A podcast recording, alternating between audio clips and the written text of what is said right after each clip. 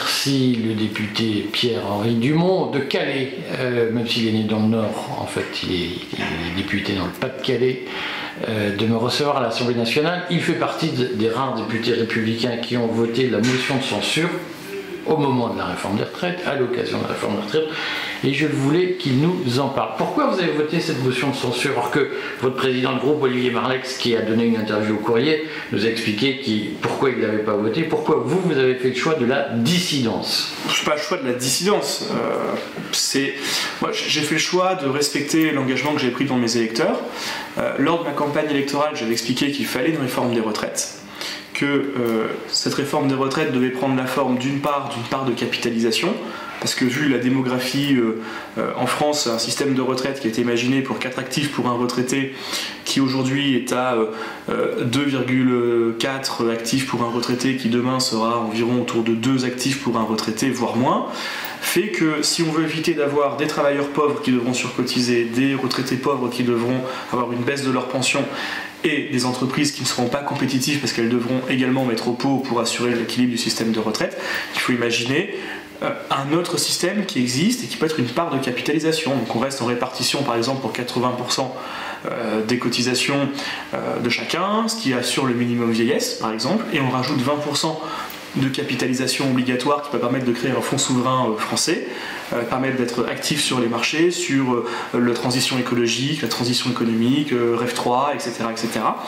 Et, euh, et c'est pas un gros mot, enfin, les, les fonctionnaires ont ce système, ça s'appelle l'après-fonds, euh, les très hauts revenus le font, et en fait on a ce paradoxe qu'on refuse aux personnes qui en ont le plus besoin le système qui permet de dégager le plus de marge de manœuvre sans contraindre les salaires, ce qui est complètement ahurissant. Euh, ensuite, moi j'estimais que cette réforme des retraites euh, était injuste socialement parce qu'elle demandait à ceux qui ont commencé tôt, qui généralement travaillent le plus dur, ont les plus faibles salaires et les plus faibles pensions de retraite ensuite, de travailler plus longtemps, tandis que ceux qui ont, commencé plus tard en ayant fait des grandes études, eux n'ont pas une seconde de plus à travailler. Une personne qui a commencé à... euh, 25 ans après euh, des études, euh, devait, avant euh, la réforme des retraites, partir à 67 ans l'âge d'évitement, ce qu'on appelle l'âge d'évitement, après la réforme des retraites, l'âge d'évitement n'ayant pas été relevé, elle doit aussi partir à 67 ans et faire 42 annuités. Tandis que la personne qui, elle, a commencé à euh, 19 ans, devra pousser jusqu'à euh, 64 ans et faire euh, 43, 44 annuités. Donc c'est pas juste. Et au final, le vrai système, ce que moi j'ai proposé d'ailleurs, c'était que dès lors qu'on a ces annuités, on peut partir.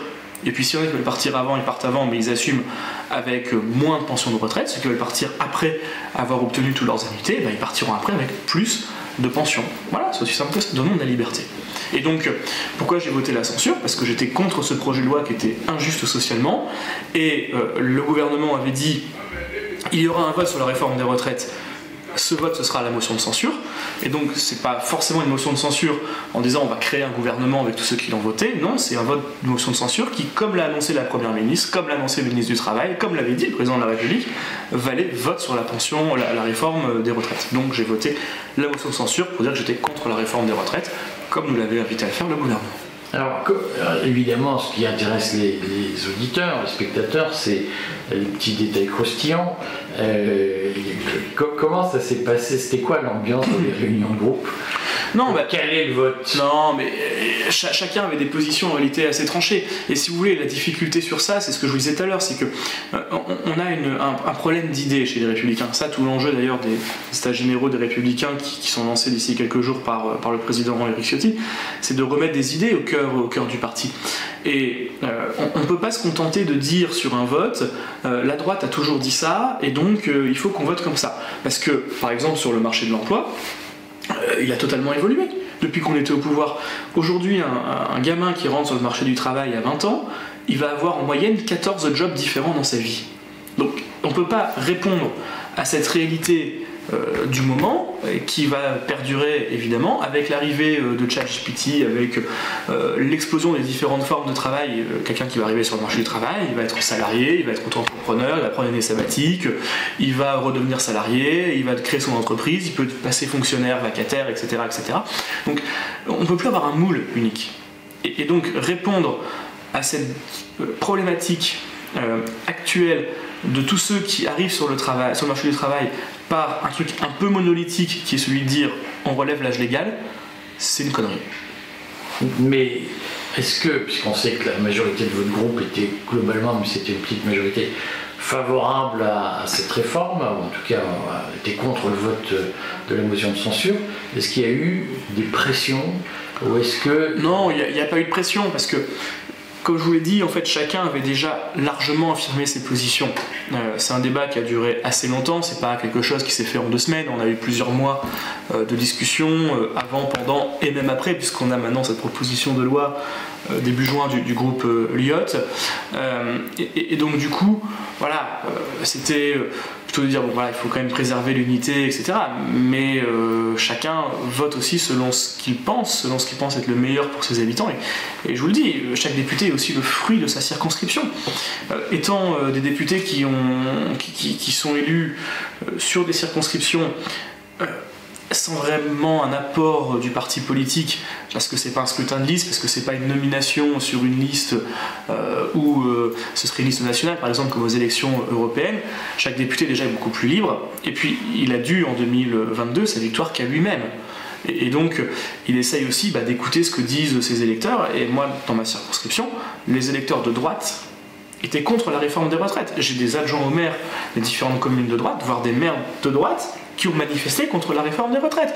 Parce que c'est euh, une, droite peut-être un peu différente, qui est une droite encore des classes moyennes et des catégories populaires, et qui sont les premiers percutés par la réforme des retraites. Donc euh, voilà, euh, la difficulté en effet, c'est que ça donne pas une image d'unité. Et vraiment, moi je le regrette, et je pense qu'en réalité, il aurait dû, il aurait pu être nécessaire d'avoir un contre-projet beaucoup plus global, comme je disais tout à l'heure, qui permettait de dire oui, il faut une réforme, cette réforme est mauvaise, celle que présentée par le gouvernement, parce qu'elle n'est pas efficace économiquement et qu'elle n'est pas adaptée au temps, et donc nous on propose quelque chose d'autre, et donc on avait un vrai contre-projet. Le problème, c'est qu'on n'avait pas de contre-projet, et en réalité, les républicains ont, dans leur ensemble, été pris un peu euh, comme un lapin dans les phares d'une bagnole. je l'image, mais alors, si ça vous ennuie pas, je sais que vous vous activez en ce moment sur la question de l'immigration. Euh, est-ce que vous pouvez dire trois mots du projet que vous défendez sur l'immigration? bah, Écoutez, le projet qu'on défend sur l'immigration, c'est celui en réalité des républicains. Voilà, euh, c'est euh, on ne sait plus trop ce que c'est. Bah si, si, si. Les républicains sur l'immigration, il y a l'unité euh, sur les propositions. Pour résumer de façon très claire, c'est diminuer l'immigration parce qu'on n'arrive pas à intégrer ceux qui sont déjà là et qu'on a voulu euh, sur le territoire euh, national. Premièrement, on a aussi du mal à intégrer les enfants de ceux qui sont arrivés hier. Et donc c'est une difficulté parce que là on parle d'intégration de personnes qui sont pour l'écrasante majorité des Français. Euh, donc ce qui pose une question de la ghettoisation, ce qui pose une question euh, de la mixité sociale, de l'accès euh, aux meilleurs établissements, de la méritocratie républicaine quand on est dans certains quartiers ou certains territoires, même en ruralité de la République française.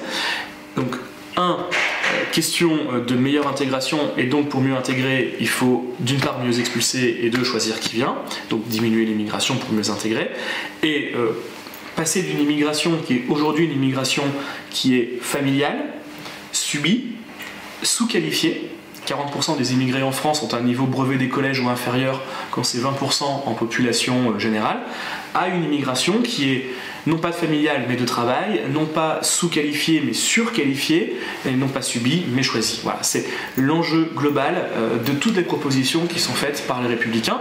Avec euh, mon collègue Aurélien Pradier, on a fait une proposition dans le journal du, dimanche, si je peux citer un de vos confrères, dans une tribune, qui euh, était celui de l'utilisation d'un référendum d'initiative partagée euh, qui euh, avait trois objets. Un, rétablir la double peine, c'est-à-dire un délinquant étranger, une fois qu'il a purgé sa peine de prison en France après un crime ou un délit, doit être expulsé dans son pays. Deux, permettre et autoriser l'accès aux prestations sociales non contributives, la caisse d'allocation familiale, le RSA par exemple, aux étrangers dès lors qu'ils ont au moins 5 ans de présence légale sur le territoire de la République française et non pas quelques jours ou quelques semaines comme c'est le cas euh, aujourd'hui. Euh, c'est pour couper la pompe aspirante hein, de, certaines aides. Et euh, le dernier point, c'est de faire en sorte de forcer la main des pays à reprendre leurs clandestins en disant que si on n'a pas au moins 50% d'expulsion des nationaux de telle ou telle nationalité vers leur pays d'origine, la France automatiquement coupe l'aide publique au développement, coupe les visas, coupe les titres de séjour et coupe les transferts d'argent des particuliers vers ce pays en question jusqu'à ce qu'il atteigne la barre symbolique des 50% d'expulsion accordée, ce qu'on appelle délivrer les laissés-passer consulaires. Voilà, ça c'est trois points. Nous on pense qu'on peut le faire par référendum d'initiative partagée. parce qu'il y a un consensus de par le constituant, de par la pratique, de dire qu'il n'est pas possible de faire un RIP sur l'immigration. Et donc nous, on utilise ces trois points parce que ce sont des points qui ne sont pas typiquement de l'immigration, mais qui sont plutôt des questions d'ordre économique et social qui sont autorisées par le RIP. Quand on dit 5 ans de présence légale en France pour toucher une allocation, une prestation sociale non contributive, euh, c'est une question euh, d'allocation euh, sociale. ça rentre dans le cadre et dans le champ de l'article 11 de la Constitution qui dit que c'est une réforme économique et sociale. Donc en fait, on détourne, on utilise un moyen un peu parallèle pour réussir à, à, faire cela. Et je pense que c'est important parce que ça nous permet de pouvoir reprendre la main, nous les républicains, sur le sujet. parce que je vous le dis, ça fait en fait 6 ans qu'on est assez inaudible par manque d'idées. Et donc là, on a un moyen qui est un peu, oui, en effet, le moyen un peu à la mode, euh, qui est celui euh, du, RIP. Est-ce que c'est qu'une mode? Bah, C'est une mode, c'est une mode, euh, oui, oui et non. C'est une mode parce que beaucoup on en parle, donc les Français sont habitués maintenant à entendre ce mot de RIP, on n'a plus besoin en réalité de, l'expliquer, donc c'est quand même un avantage dans la, quête, si on arrive jusque-là, de, des 4,7 millions de, signatures. mais c'est aussi un moyen extrêmement important parce que euh, le, peuple doit exercer sa souveraineté. Et euh, il l'exerce à travers vous Il l'exerce à travers nous, mais euh, ça fait quand même pas mal de temps qu'on n'a pas eu un référendum. C'est depuis 2005 qu'on n'a pas eu un référendum. Hein. le, président de Gaulle exerçait beaucoup l'appel au peuple, d'autres l'ont fait. Et euh, si vous voulez, l'intérêt du RIP, c'est aussi que ça évite de détourner la question du référendum, euh, parce qu'il n'est pas proposé directement par le président de la République.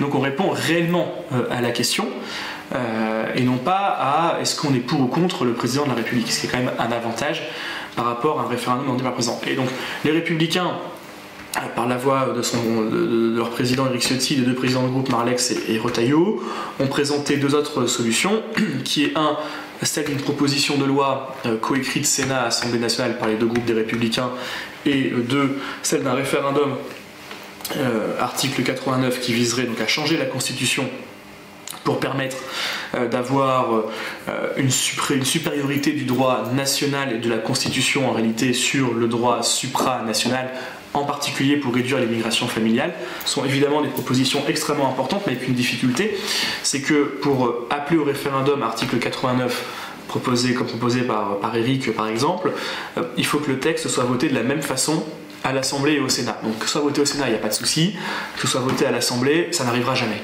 parce qu'il n'y a pas de majorité et En Marche, on ne veut pas. Donc c'est une déclaration d'intention qui est absolument primordiale pour qu'on explique ce qu'on veut faire, mais effectivement, on ne pourra pas le mettre en place avant au moins 4 ans euh, si euh, on ne gagne pas les prochaines élections euh, présidentielles. Et de la même façon, sur la proposition de loi, c'est ce qu'on propose, c'est un catalogue en fait des mesures qu'on mettra en place, mais ce catalogue, une fois plus, pourra être voté au Sénat, mais ne pourra pas être voté à l'Assemblée, parce que nous, on n'a qu'une seule journée par an, ce qu'on appelle la niche parlementaire, et euh, faire 30 euh, articles en l'espace d'une journée, évidemment que c'est pas possible, voire même en l'espace de 4 journées, si on mettait nos 4 prochaines niches jusqu'à la fin du quinquennat dessus, on n'aurait même pas le temps de le faire. Donc, hormis une déclaration d'intention et poser, graver dans le marbre de ce qu'on pourrait faire potentiellement quand on arrive au pouvoir, c'est extrêmement important, mais c'est pas concret. Et la seule chose concrète pour embarquer tout le monde, à mon sens, au sens d'Aurélien qui en a fait la tribune, c'est ce RIP. Euh, vous, avez dit le mot qui fâche beaucoup de, beaucoup de lecteurs du courrier, c'est le référendum de 2005, puisque euh, vous ne m'en voudrez pas, vous aviez 18 ans. J'ai pas voté, je suis d'octobre 87. Ah ben voilà, vous n'étiez pas loin, mais vous y avez échappé. on vous, en, pas pour responsable, mais la famille politique à laquelle vous appartenez a créé un traumatisme dans l'opinion hmm. en contournant le référendum avec euh, finalement la voie parlementaire, ce qui reste euh, un, un problème pour beaucoup il y a un problème de méfiance vis-à-vis de la classe politique. Est-ce que aujourd'hui les républicains ont un regret, vous qui êtes gaulliste, vous l'avez dit, comme le parti du référendum, est-ce que vous avez un regret d'avoir violé votre tradition en piétinant le référendum? Bah, la, question, c'est honnêtement, le traité de Lisbonne, c'est pas on a un, peu, un minimum d'honnêteté intellectuelle. Le traité de Lisbonne, euh, c'est pas la même chose que le référendum de 2005 et que le traité constitutionnel en réalité de 2005. On est quand même sur le traité de Lisbonne, c'est une version très très très amaigrie de ce qui était présenté en 2005. Donc on ne peut pas mettre un signe égal entre les deux. Il y a un principe de réalité, c'est que l'Europe telle qu'elle était, qu'on l'a connue, moi j'ai connu dans laquelle j'ai grandi, c'est une Europe à 15. On arrivait du jour au lendemain à 25. Parce qu'on a bien voulu. Mais, parce qu'on mais bien sûr, mais c'est une décision qui a été prise. Mais donc la question qui doit se poser, qui, devait, qui s'est posée à l'époque, c'est est-ce qu'on peut garder les mêmes institutions, les mêmes modes de vote euh, au sein du Conseil, au sein du Parlement européen, euh, au sein de la Commission, euh, quand on est à 15 que quand on est à 25 Parce qu'il faut bien comprendre que, par exemple, la voix de la France est forcément est. Parce que quand on a une question d'unanimité en Conseil et que la voix de la France porte autant que la voix euh, de Malte, euh, de Chypre ou du Luxembourg, ça pose un sujet. Et, que donc il fallait retoiletter les institutions, parce que quand on double quasiment le nombre de pays, quand on change le barycentre de l'Europe, la France dans l'Europe à 15 était au centre de l'Europe. Là, on a, on a fait rentrer tout l'Interland euh, européen et donc on a allemand plutôt. Bah, européen et donc du coup on a remis l'Allemagne au centre de l'Europe c'est ça la réalité euh, et, que donc du coup bah, on, devenu, on est devenu nous la France une sorte de région périphérique et, donc il fallait faire il fallait euh, changer les, il fallait changer les traités il fallait faire quelque chose. Maintenant est-ce que ça aurait pu être fait autrement? Oui, probablement qu'il aurait fallu en 2005 passer par le Congrès euh, et, pas, et pas par la voie référendaire. Probablement que cette proposition était une mauvaise proposition en 2005 euh, et qu'en effet ça a créé un traumatisme, mais en fait qu'on aurait pu éviter. Qu'on aurait pu éviter, euh, et ce qui aurait pu, avec un nouveau traité, comme tout l'ensemble des autres traités, euh, être appliqué sans forcément créer ce traumatisme du référendum que moi je regrette. Et je pense qu'il faut trouver une solution pour accéder plus facilement au référendum, euh, que aujourd'hui le RIP, certes est à la mode, mais n'a jamais été mis en place que la proposition que nous faisons est peut-être la première possibilité de le mettre en place dans notre pays, mais qu'il est tellement compliqué d'accéder parce qu'il faut 200 enfin 185 parlementaires et 4,7 millions euh, de signatures, que ça rend la chose très compliquée et qu'il faudrait peut-être baisser le nombre de signatures à obtenir de la part des citoyens, permettre les référendums euh, locaux à, l'échelle d'une région, à l'échelle d'un département, à l'échelle d'une commune qui peuvent avoir force sur les conseils municipaux, etc. Bah, c'est quelque chose qui est intéressant. D'ailleurs, moi, dans ma ville, j'étais maire et je suis toujours président du groupe majoritaire dans la, commune de Marc, commune de Marc en Calaisie, dans le règlement intérieur. J'ai mis euh, en place un référendum d'initiative populaire, pour le coup, où les citoyens peuvent soumettre une question au conseil municipal dès lors qu'il y a 5% des inscrits sur liste électorale qui le demande.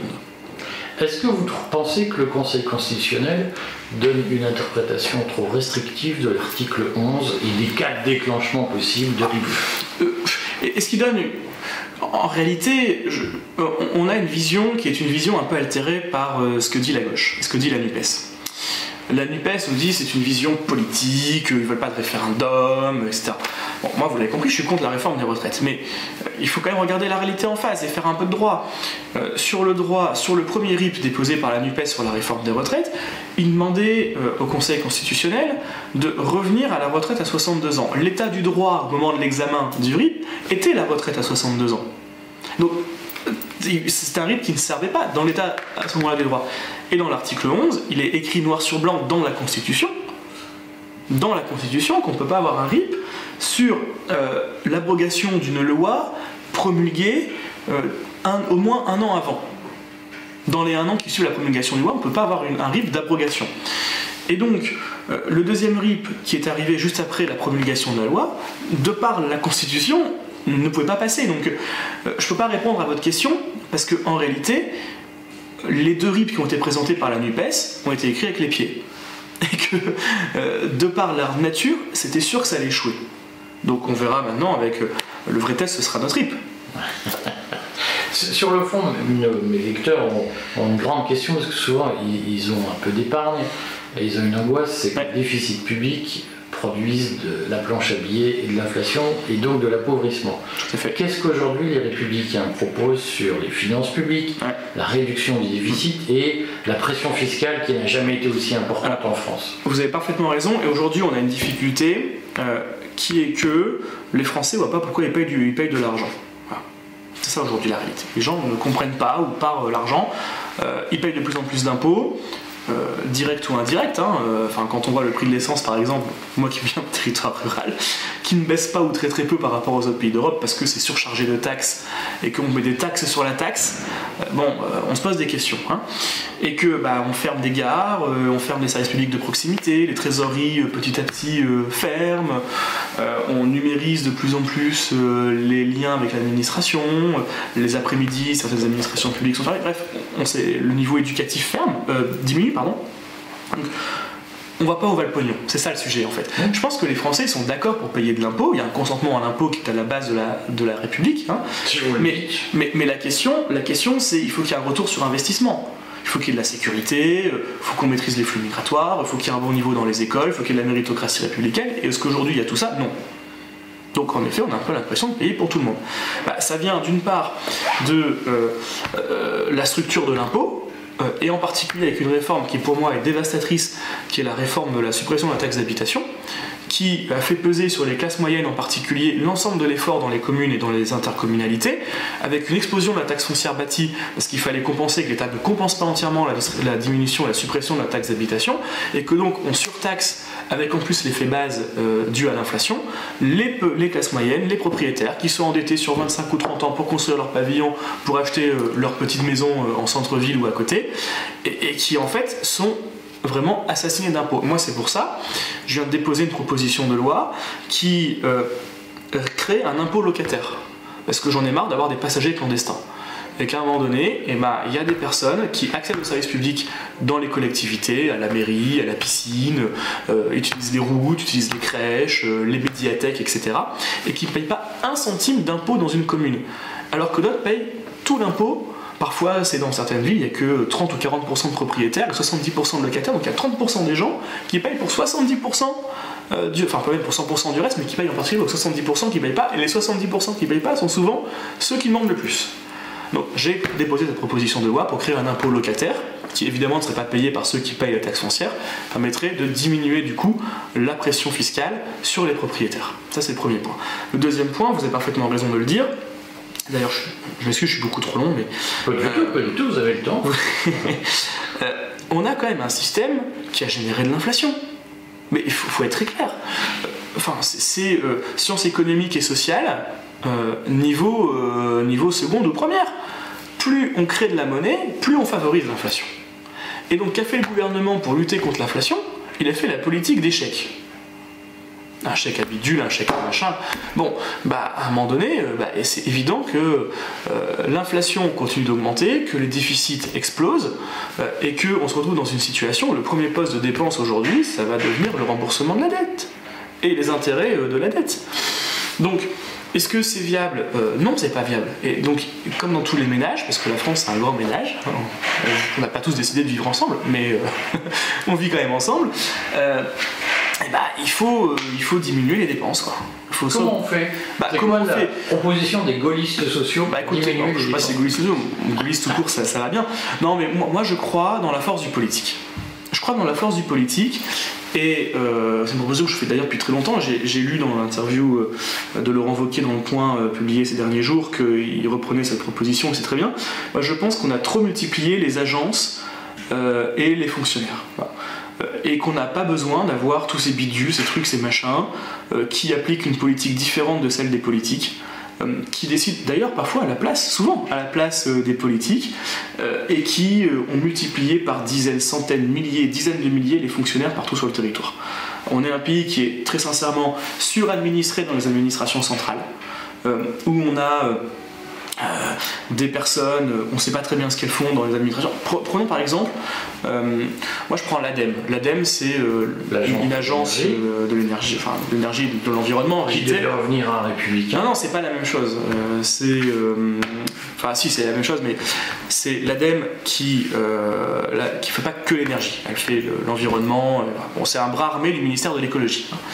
Bah, c'est pas un républicain, c'est un ancien républicain.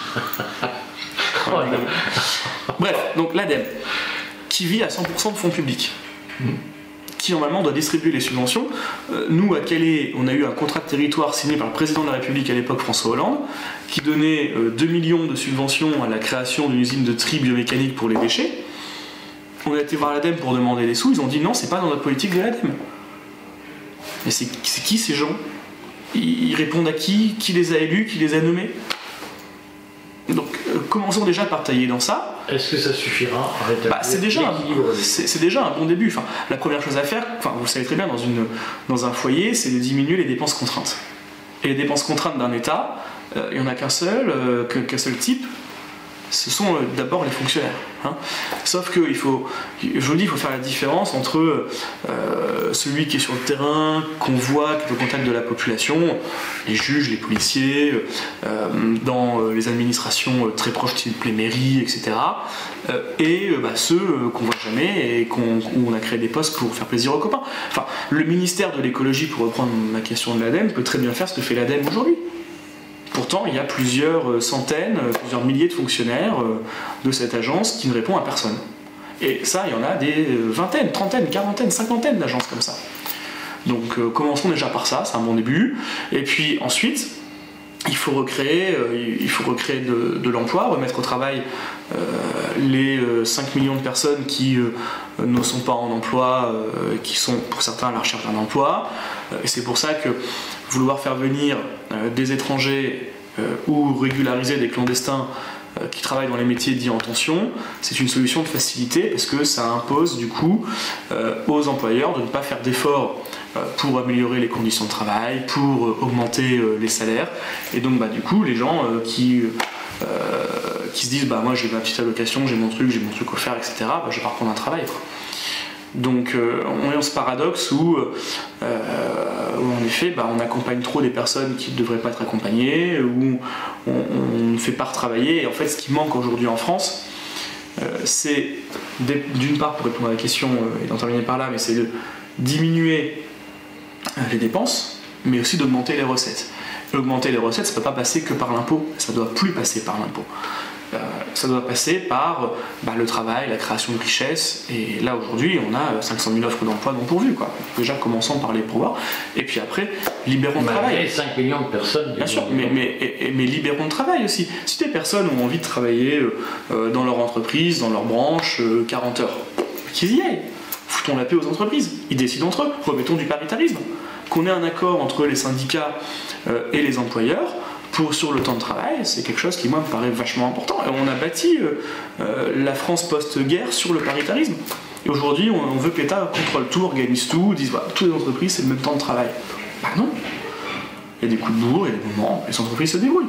Et les syndicats dans les entreprises sont extrêmement responsables. Bon, je sais que vous devez vous en aller. Euh, merci beaucoup. Merci à vous. Et puis j'espère qu'on aura l'occasion de rediscuter de la réforme de l'État parce que c'est un sujet qui passionne beaucoup de gens. Pas de soucis.